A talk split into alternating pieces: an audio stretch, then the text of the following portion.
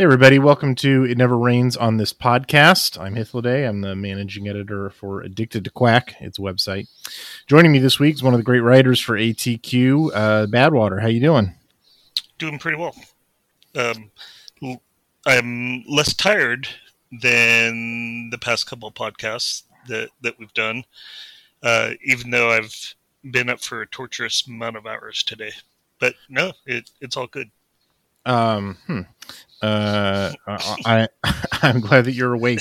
I suppose we're recording this episode at nine at night.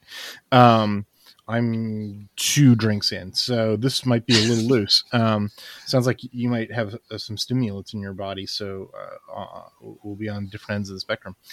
Um, so uh, I, I, was a little surprised to learn that the uh, men's and women's golf team uh, have started up. It seems like we just finished writing about both of them making it pretty deep into national championship territory. Um, but they're off at invitationals again here in September, um, and you're going to be writing them up uh, uh, for Thursday. In fact, in, that article may already be up when this podcast uh, you're able to listen to it, listener. Um, uh, how'd the golf teams do?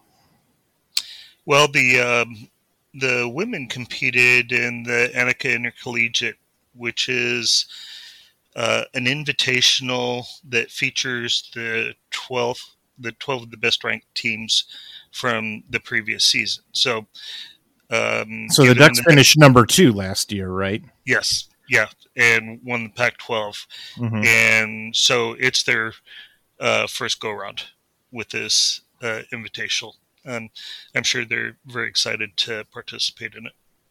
Stanford uh, won the whole shebang last year, right? Mm-hmm.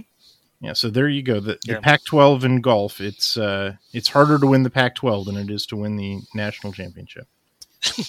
yeah, yeah, and then the uh, the men um, competed in the the Maui Jim Invitational. There's 18 teams in that tournament, and um, and did pretty well. They they were up against um, uh, eight teams of those uh, 18 teams are, are ranked teams, and yeah, so stiff competition there. And they did pretty well. Um, they started out um, in second place in, in the first round and had a bit of a, a drop off, but f- finished the tournament in seventh place, hmm. uh, which means that they placed the highest out of teams not ranked in the top 25. What's so they had par? a good weekend. Uh, well, I'll look forward to reading your article tomorrow, um, uh, recapping uh, both of those invitationals. Um, it's uh, it's interesting that golf is getting started this early, uh, and, uh, you know it it seems like you know Oregon's becoming sort of perennial contender um, in, in, in both sides of the golf game. So it's good to see. Yep. Uh, the other thing you've been writing about a lot uh, has been women's volleyball. Um, the season is uh, in full swing now. Um, they've been uh, having a number of uh, uh, you know out of conference matchups. they did um, a, sw- a, a, Big Ten swing um, with Penn State and Minnesota. They are doing a um, Uh, uh, uh, an East Coast swing with South Carolina and Miami coming up. Um, they played Rice, the, a couple other teams. Why don't you catch us up? you know, how's the women's volleyball team doing? how do they look? Strengths and weaknesses. What do you think about this team? Well, they're doing they're doing well. This was uh, the last five games of the non-conference portion was always going to be uh, kind of a trial by fire for women's volleyball. Uh, all five of the teams Rice, Minnesota, Penn State, South Carolina, Miami were in the NCAA tournament last year. And so, with the exception of Rice, um, not only are they playing some of the uh, top tier teams, but they're doing it on the road because yeah. they don't come back to Oregon uh, until they uh, meet up with Oregon State in Corvallis to open up the Pac 12 portion of the season. Um, The- their, their stiffest competition so far was number three Minnesota. in um, their place, right? Yes, yeah, in in Minnesota, that's uh they they played really well considering that's uh, expected to be a team that's you know going to contend for the championship later on. And Oregon did think they, decently, right? Like it's uh, it, it's best three out of five, you know, matches, to, to- and uh, Oregon took one of them, and you know, pushed it to a fourth match, and we're actually ahead for a good chunk of that fourth match, right? hmm Yeah, yeah, and um, they just uh, kind of let that one uh, get away from them. I want to say, but not really. Yeah, Minnesota is that good a team, Yeah, and they they can, especially in their house, you know, they can come in and and take over and take care of the Ducks. Um, I'm sure the the Ducks learned some things about themselves and uh, about uh, what kind of uh, competition you run up against when you're up against a top 10 team. And, um, you know, it'll serve them well later in the season. I think that the next match with Penn State probably is one that they let get away from them and and they're they're probably not terribly happy about that. Uh, but Penn State it isn't necessarily an, an easy out either. And again, you're on the road, and um, so yeah, I'm sure that yeah. I mean, that one went to the you know that that one went to the fifth you know frame you know Yes. they they they traded back and forth right i think it was penn state had the first one and then oregon and then penn state the third one and then oregon tied it right back up again and then the fifth one uh i, I don't really understand what happened like what's your take on on what happened there Well, um, I think that it it was um, some mistakes um, as well as some uh, attack errors that really did them in because uh, Oregon dropped um, a few points at the beginning of the match and then about four points at, at the end of that set.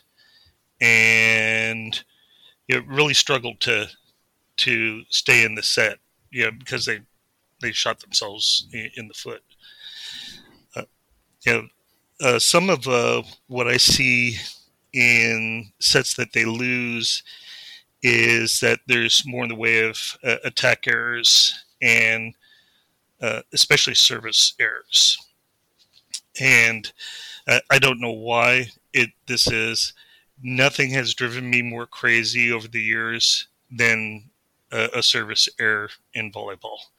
Hmm. It's uh, it, it's a, an unforced error, and it's the one thing that you do the same every single time. It's like free throws in basketball or or field goal kicking in football. Yep. Well, um, yeah, exactly. You know, with basketball, it, you still have to get that ball in that little hoop, and under pressure, uh, I can see, you know, missing uh, the occasional free throw, or you know, uh, getting away with a, a lower percentage. But with volleyball, you have that big square to aim for. How hard can that be? yeah, it, it just it, it drives me crazy. Although you, there's some of the same psychological things going on, as well as ball placement that you know is going to be uh, largely unknown to uh, the casual fan. And, and I get it. I I understand that's what you're trying to do, but still, why shoot yourself in the foot Yeah, I mean- by not getting it in that big box over there? Well, I mean, from what uh, what I've seen of the team, and I tell me if you disagree, but like they got the bodies. You know they got the athletes. You you know that that's the case because they are hanging tough with ranked teams you know and, and playing a real tough you know at a conference. They feel like they're up to it. And you know they're they're not getting blown out. They're not getting destroyed. They're they're not like it's it ain't three and out right? And you know i'm sure the players and coach ulmer would be the first to say that like you know winning is our goal not just moral victories but like you you know you you can tell that they've got the the physicality to compete you know and between service errors attack errors some of the other things that i you know i've seen on the court when i watch games it's like it's just sort of like it seems like it's sort of mental toughness and experience you know it's just sort of like you know oregon uh, is getting back onto the platform that other teams just sort of take for granted. You know, teams like Nebraska and, and, and, you know and Stanford and some other teams, you know, that have just you know who who just sort of expect to be there.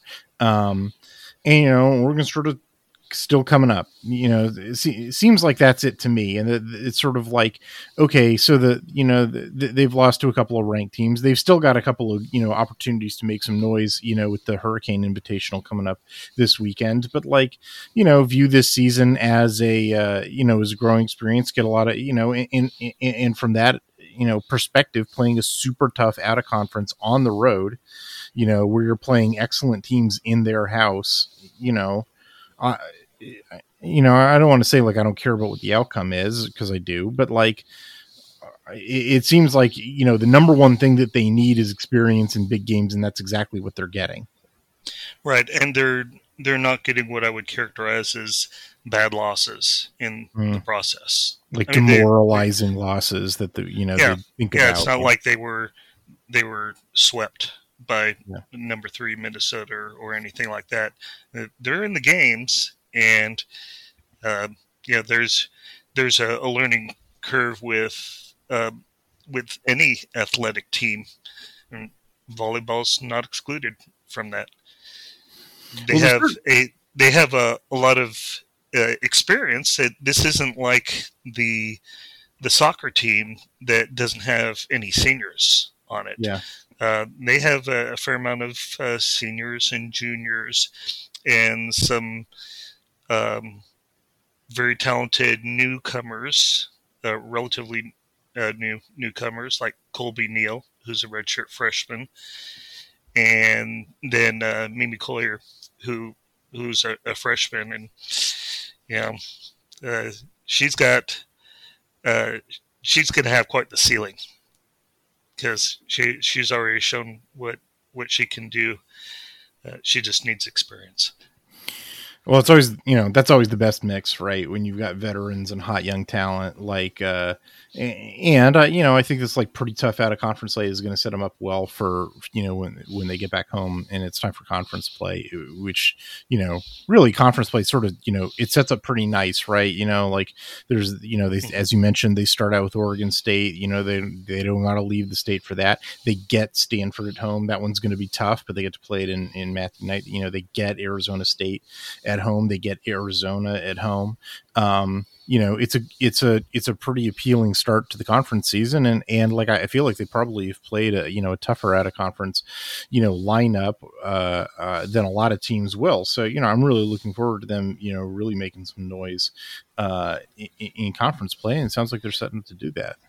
Yeah I think uh, one of the secret weapons um, of this team is going to wind up being their setter uh, Hannah Pukis mm-hmm.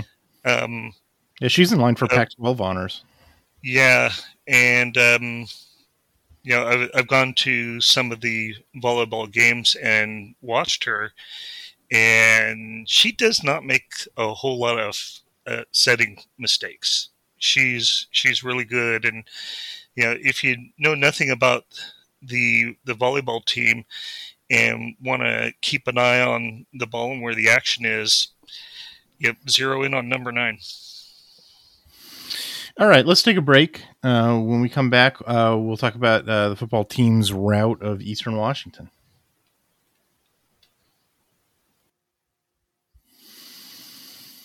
All right, so uh, Oregon had sort of a bounce back game uh, uh, after getting drubbed by Georgia. They came back home to Autzen Stadium and, and returned the favor to the Eastern Washington Eagles.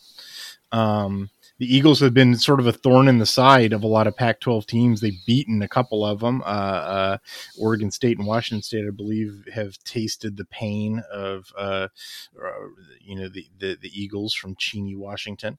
Uh, not so for Oregon. Um, kind of ran them out of the building. Um, uh, in fact, if it wasn't for a um, you know there uh, there was a special teams mistake on a kick return. Um, you know, gave up a, a, decent sized return and then added to it with a, a real dumb targeting penalty um, uh, by a walk on, actually a baseball player of all things. Um, and uh, so that set them up with a short field, and they were able to punch it in. Uh, you know, if it weren't for that, this game would have been done by the first quarter. Um, you know, Oregon you know couldn't be stopped offensively and, and eastern washington had you know a bunch of three and outs and interception you know in their first six possessions uh you know couldn't be happier with the score right uh no no and i, I was uh, at the game it was uh, a good atmosphere and it was it, it was nice to see a lot of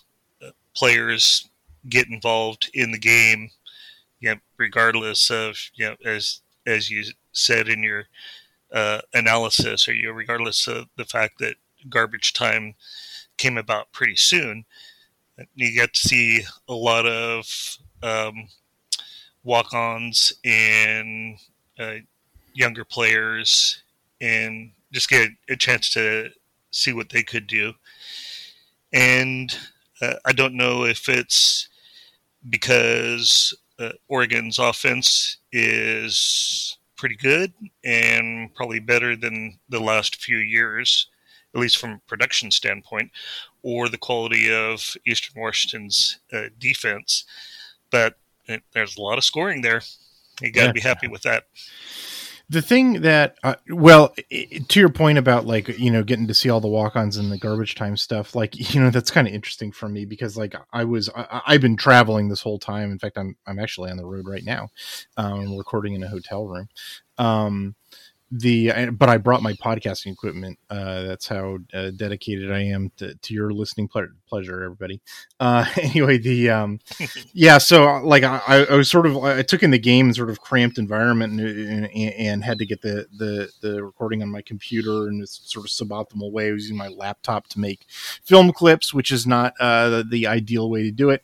Um, but uh, I still managed to crank out my articles. Anyway, the uh, the the the the thing that's interesting is you know just because I'm I'm so pressed for time, uh, you know I I, I, I guess the point of this is that like I didn't review the garbage time. I never really would have, but like I didn't, I, you know, I, I, I, sort of like remember that game as though it were a dream. Like I, I have pretty fuzzy memories of how garbage time went because I was sort of squinting at it at a bar, uh, and then I didn't review it, you know, on on my laptop when I was writing my article. So like, it, you could tell me anything you wanted uh, happened during garbage time, and I'd believe you um, you know, I, I, saved that film. I, will I'll do a project later, maybe during the bye week or maybe during the off season, in which I you know tear into the garbage time stuff and, and look at the backups because that's you know useful. Um, you know, for for projecting forward for how the 2023 team is going to be.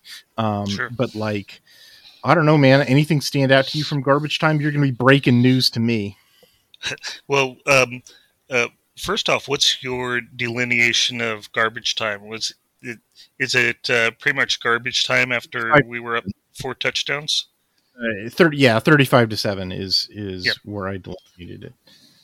It, it was still it, it, after that point, Oregon um, started to really put in the backups, and Eastern Washington sort of changed up their. You know, they they went to a fairly pass heavy. You know, they're they're already fairly pass heavy, but they went to they went from about um, two thirds passing to about three quarters passing. Um, you know, they're sort of like really trying to get themselves back into the game. And then in the second half, they just sort of went into like, you know, I, I don't want to say nobody's trying, but like everybody went into um, injury prevention mode. That's a, that's definitely mm-hmm. the thing that I can pick up from um, uh, you know, just reviewing the stats alone, like there are certain play calls that you make that are like no one's in, like you're not hanging receivers out to dry, for example. Um, you, you, know, you're not making risky passes that might get somebody hurt.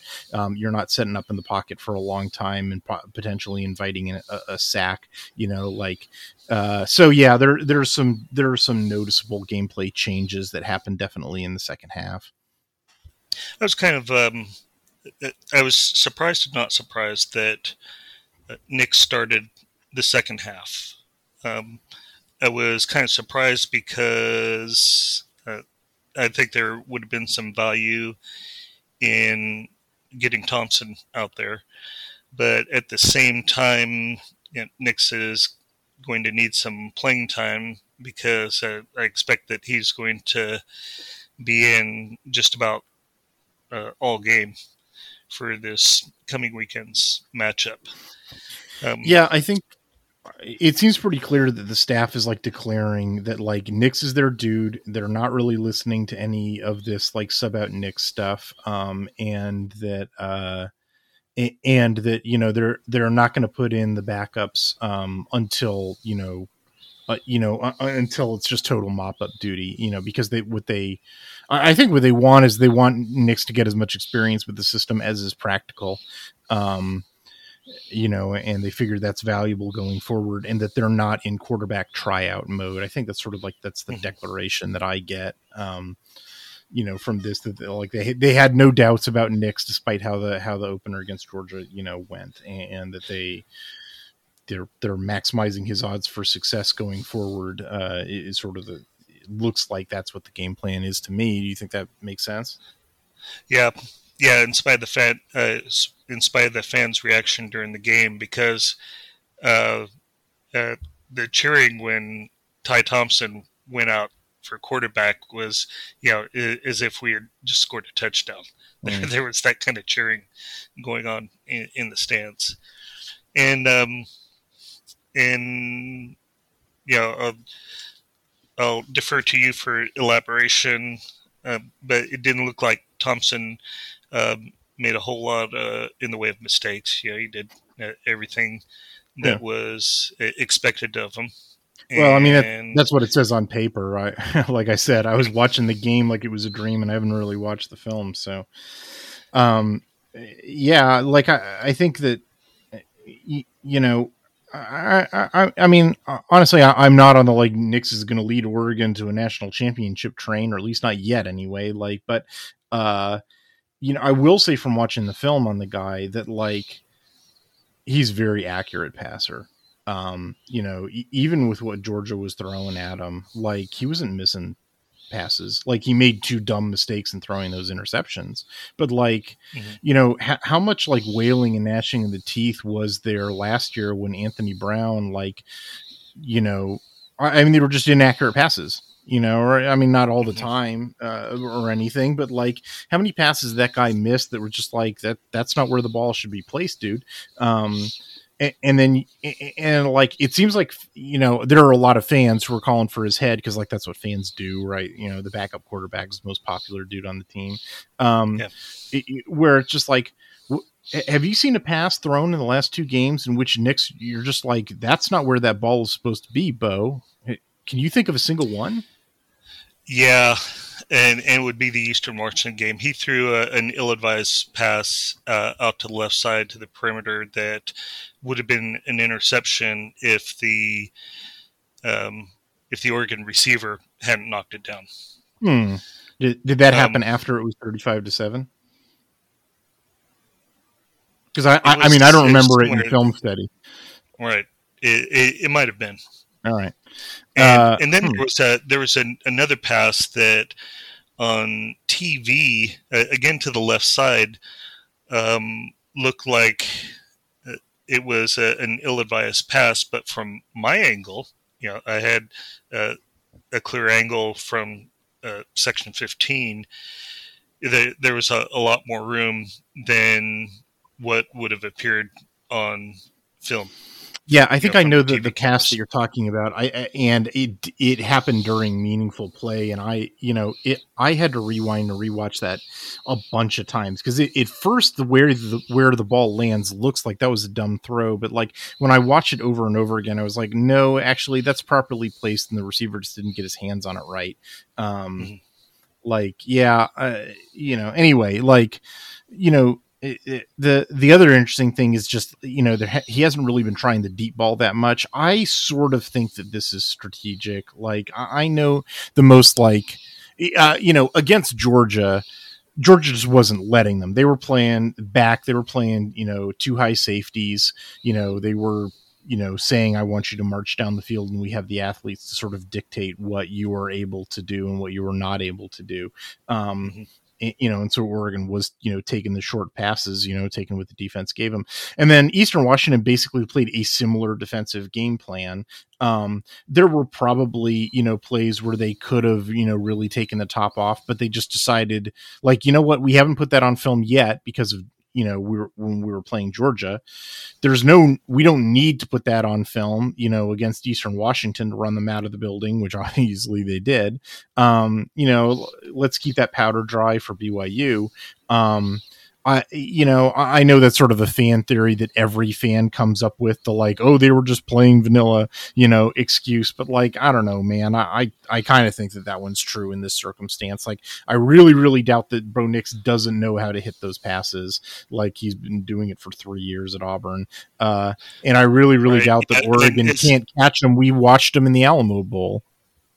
hmm And it's like you you said, you um, Oregon by and large is out out athleting um, Eastern Washington, so you can make the vanilla stuff uh, work and keep cards close to the chest because you got the better athletes on the field.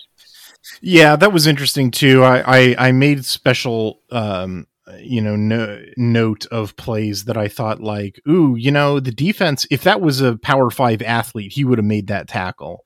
Um, and like I don't know, it kind of it when I was watching the game live, it felt like there were a million of those. And then when I went back and actually did my film study during meaningful play, I really only found six of them.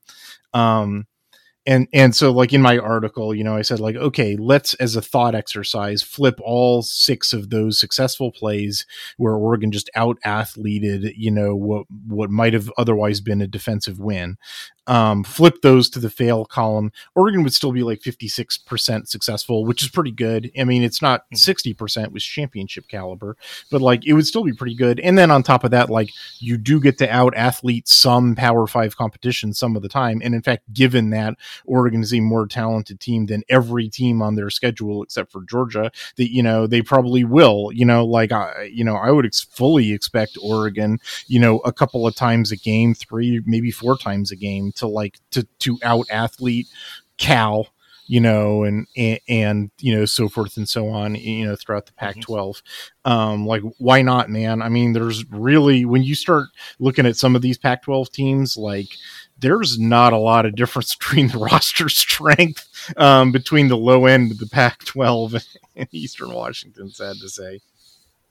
Yeah, yeah, and we're we're just uh, fortunate that uh, both Cristobal and Lanning have recruited as well as they have, and so we've got depth that we've never had before, and Yeah. sometimes that depth uh, translate into out athleting.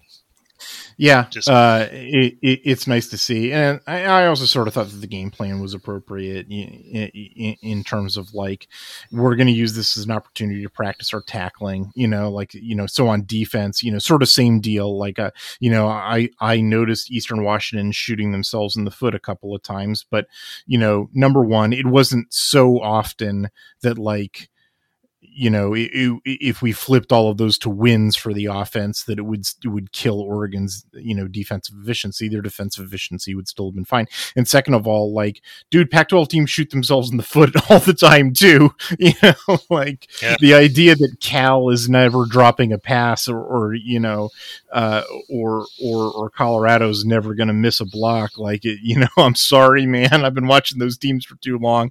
Uh, they're they're definitely going to do that. So like you know, um, and, the other thing that should probably be said, you know, for anybody who's like, ooh, beaten Eastern Washington, that team always has a scary offense. Weren't they like the top offense in the FCS last year? The answer is yes, they were the top offense in the FCS last year. Um, but it really only came down to one thing, which is that they had a really spectacular passing game, and like they lost all the pieces to it. Um, that you know, the, their quarterback, their you know, uh, top couple of receivers, um, a couple of essential linemen, um, and uh, uh, they're a really good running back. Who you know, having a good running back helps you in the passing game for for reasons I'm sure I don't need to detail for our astute listeners. Uh, you know, they, they, sort of lost all those pieces. And frankly, I don't think that Eastern Washington is going to have the top offense this year. I, I think they're going to wind up being maybe a top 20 uh, offense in the FCS, but, but not like the heights of, of certain years.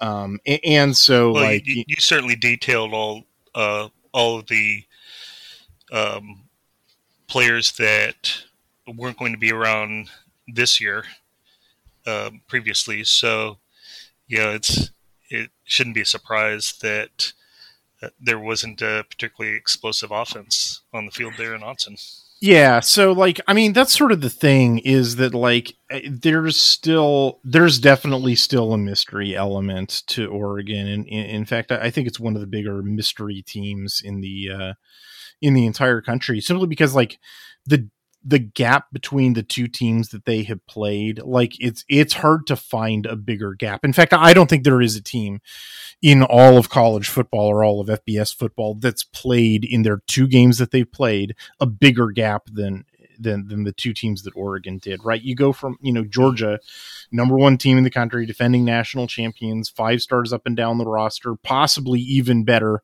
than last year's team. I mean, this might be the best team of all time. This might this team might you know edge out Miami 2001 for the best college football team of all time. Is entirely possible. Um, so so and on top of that you know with with the like the you know they know all of dan lanning's passwords you know like the, the you know that was something that you know i definitely found in film study was like they were doing stuff that was like you know they were they, they were successful because they knew exactly what the defensive call would be. And it's like well it's kind of cheating guys you know? So anyway you, you take like the world's most talented team and you give them cheat codes like jesus the fact that it was only a 46 point loss is actually kind of impressive in that context you know what i mean? Mm-hmm. and uh, my my tongue is only partly in my cheek for that. There are some silver linings to that game you know the oregon was actually moving the ball decently. Um you know there's a couple other things I, I put in my article. And then you go to you know a, a, drubbing of an FCS team, which, like you know, like I said, uh, you know, their strongest point was their passing offense last year, and I, I think that's probably fallen off this year. I'm not saying that Eastern Washington's the worst FCS team in the country; they'll they'll probably be a ranked team at the end of the year um, within the FCS rankings. But like, still, it's you know, it's an FCS team, and not even the scary version of that FCS team. Like, like, wow, man, like what a what a what a gap you know, like, and, and, to get blown out by one team and turn around and blow out the, the next team, like, you know, which one of those two Oregons is the real one? um, yeah, no, probably neither. And yeah, yeah, exactly. It, like you said, that's what makes it such a mystery. But you know, it's uh, obviously it's got to be somewhere in between. But like, but the somewhere in between the team that played Georgia and and the team that played Eastern Washington is like the widest conceivable field that, you know, like we're really, you know, they, they got to, you know, I guess we'll find out when they when they play BYU. Yeah, yeah. If if there's a team that's a that uh, middle target to find out what Oregon's about, it it's the team we're seeing on Saturday. Well, let's take a break. Uh, we come back. Uh, we'll we'll talk some more about that game against BYU. So I have wrapped up my um, film study on uh, on BYU. I watched both their uh, game against USF, which is not a very good team. They they blew them out, um, and then uh, Baylor, which went to uh, you know double OT. so you know pretty wide disparity there. Um, Uh, I also reviewed all seven games that BYU played against um, Power Five opponents last year, which was uh, five Pac-12 teams. They won all of those. Um, Virginia, which is a really interesting game, was a shootout of all things. Um, and then they played Baylor at their place last year. Uh, Baylor beat them, I- including um, and one of the dudes who was on staff at that time uh, was Matt Powledge, who's now Oregon's co-DC. Um, so uh, the uh, I've done I've watched as much film on BYU as I'm going to watch. Um, and uh, you know I've charted them out and I've come up with the numbers. And you know you said it in our last segment. They're sort of a middle of the road team. You know that you can properly calibrate against. They are currently ranked a top ten team. They probably shouldn't be. Um, you know, uh, the, that that game against Baylor was sort of eye opening um, in a lot of ways. Um, now they were out probably their best offensive tool, you know, Puka Nacua, and probably their second best, you know, receiver as well. Uh, uh, um, uh, one of the Romneys. There's two brothers, Gunner and Baylor, and I forget which one is the quarterback who left and, and which one is the uh, is the receiver who's injured. But one of those Romneys is out. Um, anyway, the the uh, uh, boy, you know that that that that team, you know they they won their game by the skin of their teeth. Did you watch that game at all? No, I didn't get it a chance to. I was keeping track of uh, all the other crazy games that were going on last weekend, Uh, it, like it the was uh, like Washington State. Yeah, man, that was a nutty game. I well, that's Oregon's next game, man. Like I, that's that's on the queue for my film. You know, that I, I, I gotta, you know, I, I watched Wazoo's game against Idaho, um, but I haven't. Uh, I watched live the uh, that that you know Wazoo Wisconsin game. That's another one that's nutty. You know, like according to the box score, Wisconsin should have won that game by like two, three scores, but there was like, I don't know, there's a bunch of mistakes, there's a bunch of coaching problems. Um, yeah, I don't know. You know, th- th- that's a weird game um we'll, we'll talk about it a little more later you know we're talking about wazoo but like you know uh, yay for the pac 12 for picking up an upset they probably shouldn't have like it's sort of my my take on that one the of averages. Sometimes it comes around. yeah right um the BYU game, uh, the BYU Baylor game is nuts. I mean, three missed field goals at the end of the game. You know, any one of which I think would have ended the game. Um, it's just you know, it was nutty. So, the um the the thing about um BYU it, it's not like their efficiency numbers both this year and last year against power 5 opponents are not good. Like um their passing efficiency is underwater. Um their rushing efficiency last year was was above water. It wasn't championship caliber but it was decent. Um but they lost their running back Tyler Allgeier and he was apparently super necessary for it because their numbers have really fallen off a cliff um you know in 2022 um a- and uh and it's really just because you know what i can say from watching film on them is just like you know allgeier was making something out of nothing. And as much as i like their replacement backs um katoa and uh, chris brooks of all people he transferred in from cal. I've been watching that guy for like three years. Um i like those backs a lot but they just don't have like the magic powers that allgeier did to like make something out of nothing. And just the run blocking stinks. You know it's like it's kind of crazy because i think BYU's got like a reputation. Um that you know in the popular fan imagination of like what kind of team you know that is and one of them one of those places probably is like oh that's a hard-nosed gritty blue collar football team with uh i can't even continue this parody. Um but like oh surely their run blocking has to be fantastic with their great offensive linemen. It's sort of like it was kind of crazy to watch them it's like no one ever taught them to zone block properly. Like the proper way to zone blo- like if you know Oregon fans have been watching this for 20 years. You have a couple of combo blocks, and then one dude on the combo block peels off and gets up to the second layer to block the linebacker to open up the hole for the running back to run through. And it's like those guys are doing an okay job of the first step where they have two linemen blocking one, you know, defensive player. I I hope that they would do, a, you know, a good job when it's two on one. But then they like totally forget the second step. They're just like they just keep combo blocking until the end of the play, and it's like, and then the linebacker just walks down and tackles the running back, and it's like, what did you guys think was going to happen? Like, it's so bad, and like, I'm not kidding about their their rushing efficiency this year is 35 percent. It's that is a terrible number. Um, it's uh, like, yeah, they're they're just they're really bad at running the ball. Um, which means like even though like Jaren Hall, their quarterback, has some like magic in him, although he's interestingly kind of a conservative quarterback. Like he really, really takes care of the ball really well. But it's sort of it also means he's a really risk averse quarterback, which you know but he finds some stuff. He keeps plays alive. He he he can keep running around until one of his dudes breaks open, and then he can make that pass. You know, he's he's actually got a very keen sense for when he's got an open receiver. Um, and uh, so like he, he, there's a scenario in which like Hall puts together some stuff and they grab a lead, but they can't like sit on that lead, right? Like that's why Baylor wound up coming back on them and tying the game back up. Is just like they can't sit on the lead with their run game because the run game stinks. Um, so, like, if Oregon is the team that we would like to believe that Oregon is, um, you know, they've got some real opportunities to, to, especially given the way that the mint front is constructed, to like, you know, okay, we'll shut down the the run game with minimal effort, and all we have to do, you know, is cover. Um, and uh, so I'm, I, you know, I'm looking forward to seeing, you know, okay, is Oregon that team, you know, that we hope they are? Because like the game plan when they're on defense is really clear what they ought to be doing. Yeah, how worried should should we be if uh, Hall plays completely out of his mind? On, well, even if he, I guess that's what I'm saying is that like I, there's a possibility that that happens. Um, and like let's say that Nacua comes back and they can really take the top off, you know, because he's a he's really done, you know, he can really, you know, get deep fast.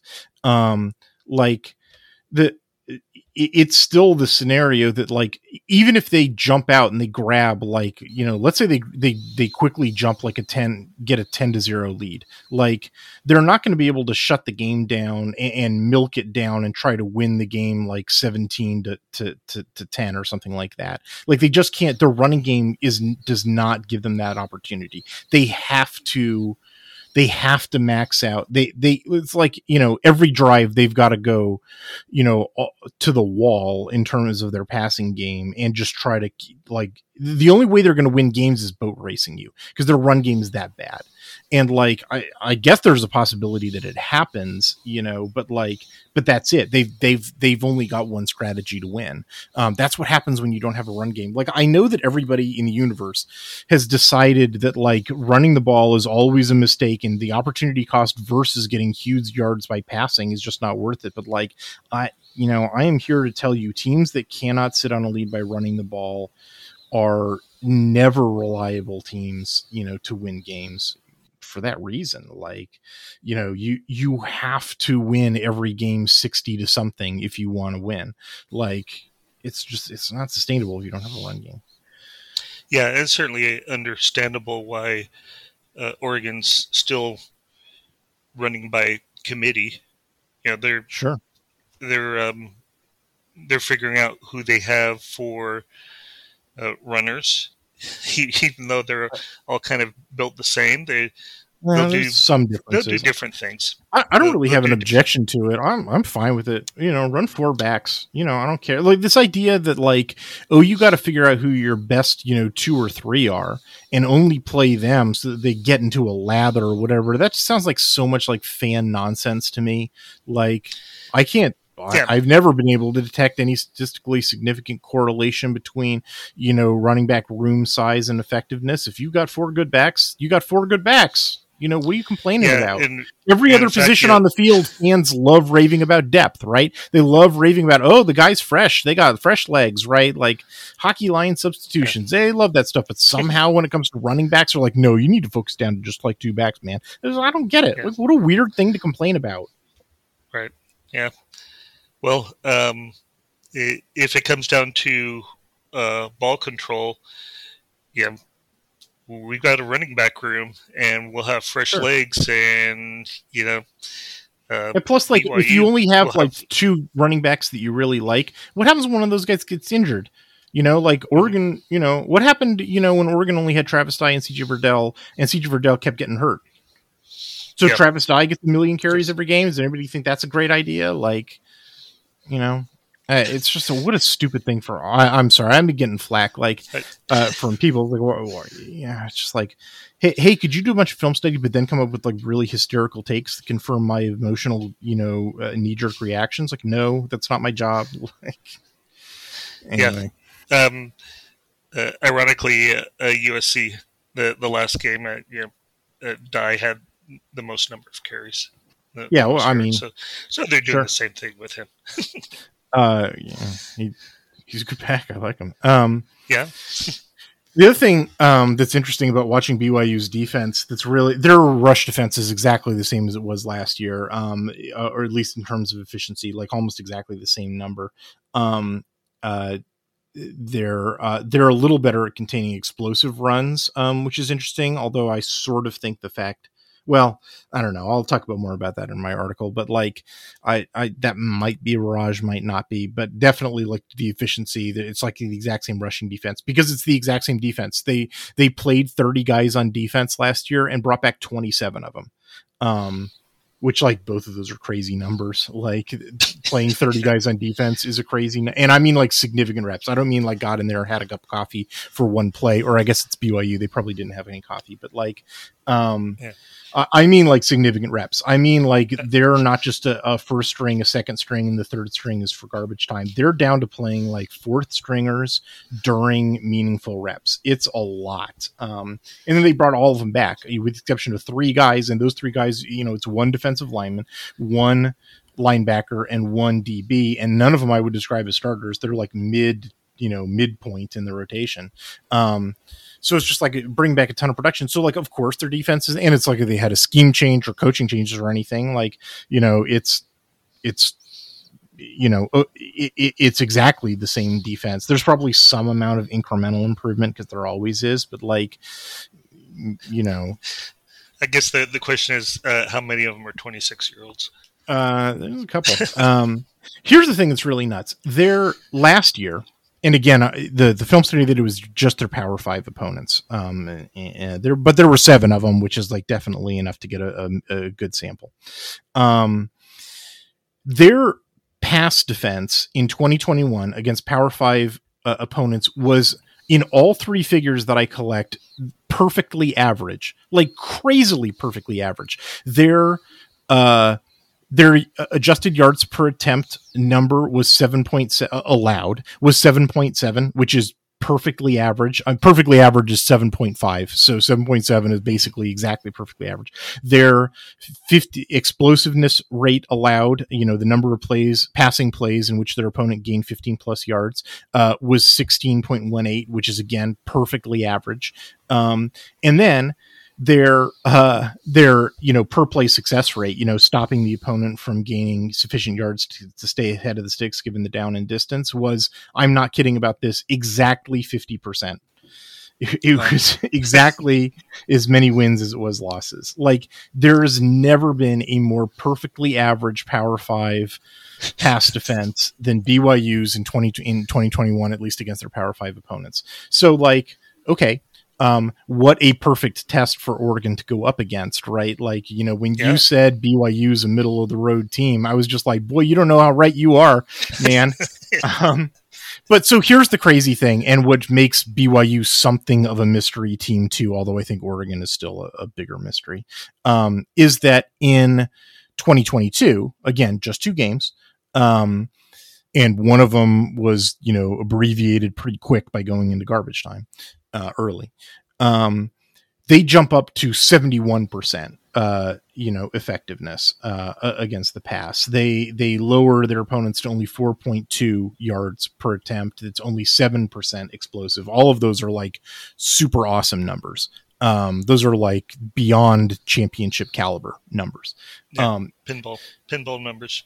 uh, you know just super effective against the pass right? Except i kind of think it is I, I, definitely believe at least some of that is a mirage. Um, po- and possibly up to all of it is a mirage. Um, because like the two passing offenses they just played, South Florida and Baylor, are just trash. Uh, it's just trash. I can't overstate enough how bad their passing attacks are. Like Baylor trained both of their quarterbacks. Gerry Bohanon left Baylor last year and went to USF. He's still not a good quarterback, and they don't have any skill talent. Baylor uh, apparently the guy who pushed pushed him out, Shapen, I don't know how because he's not any better. Um, and they lost all their skill talent. They just don't have any good receivers. Um, and uh, and so I think most, I think at least a good chunk of BYU's on paper improvement in their pass defense is just they played two bad passing attacks. Um, and, uh, but it's a mystery. Like I would expect them to, you know, like I said, there's some incremental improvement that you expect from every team that's returning a ton of production.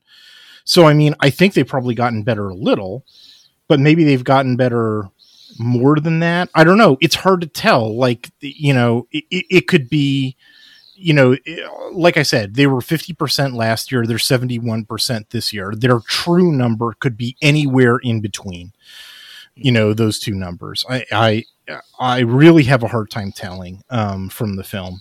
Um, I suspect it's probably closer to 50% than it is 71%.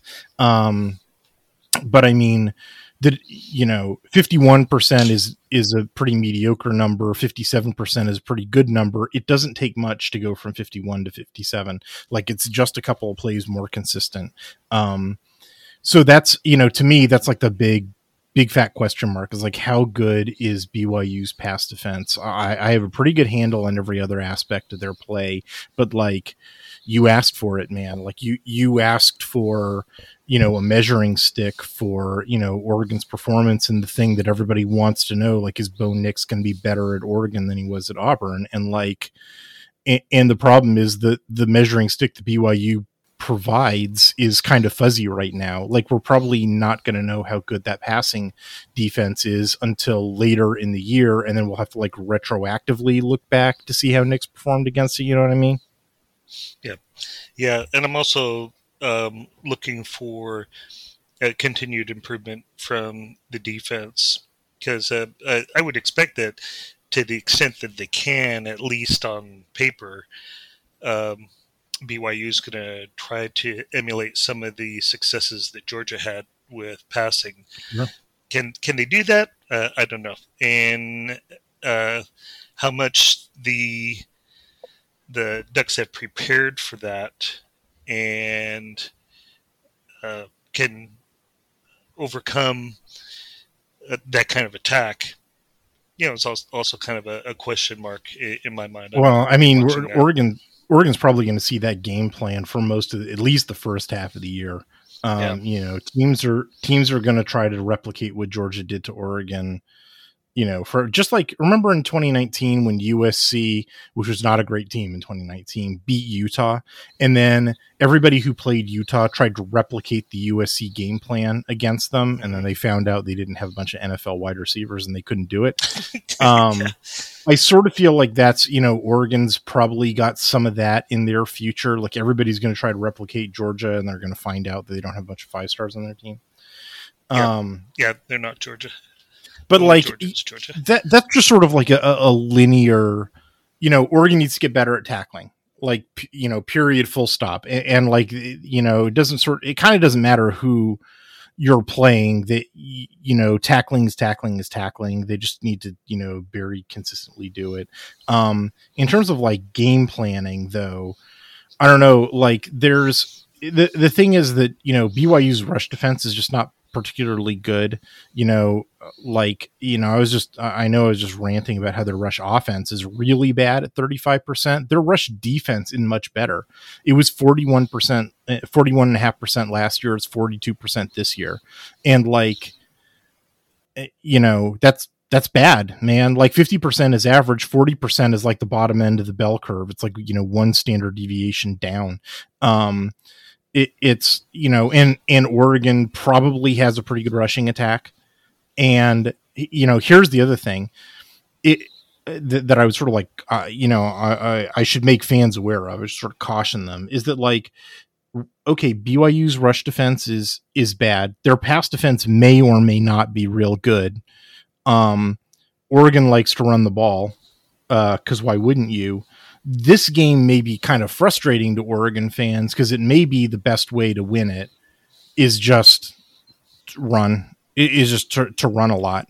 Um, do, just do the Cristobal smash mouth. Right, I know. Like all the Oregon, Oregon fans who are like, yeah, I know. The, the, you know precisely. You know, but like just looking at Baylor or excuse me BYU's defensive numbers against Baylor, it's like what they ought to do. Like, uh, or at least like, okay, throw the ball around the yard a bit. You know, may, maybe you know build up a ten point lead or so, and then like you know shut the game down. Which like I, I could feel every Oregon fan you know shrivel up or or or or, or grab their mouse to to pen me a nasty gram but like it may be the most effective strategy to win this game um uh, like and you may wind up seeing it on saturday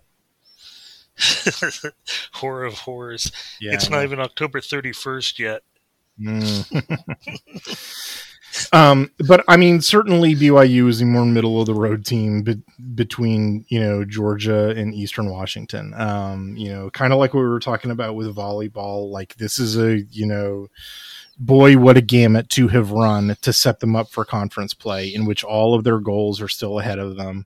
Um, and uh, you know, it starts on Saturday. You know, the like the the you know they they faced Mama Bear and Papa Bear uh, you you you may supply which you believe is Mama and Papa between Georgia and Eastern, um, and and now it's time for for Baby Bear, which is BYU. Um, you know the, the the porridge is just right as measuring stick for Oregon. Um, uh, you know, I think there's a lot of reasons to believe. Well, I guess I'll put it. You know, it, it's a it's a measuring stick game because if Oregon is the team that we would like it to to be if like the narrative about boy they just ran into a buzz saw with georgia and this is actually you know a pretty great team it may not be like a number one or number two team but like it's still you know potentially a, you know a top 15 type of team um like the, if it's that version you know of Oregon is true and if that you know version of events is an accurate one that Oregon ought to beat BYU fairly comfortably um if on the other hand you know, this is a team that's going to be like the next USC, you know, under Clay Helton that squanders a bunch of talent and can't beat less talented teams, um, then like it could get pretty ugly, you know, against BYU. BYU definitely knows how to make games, you know, ugly.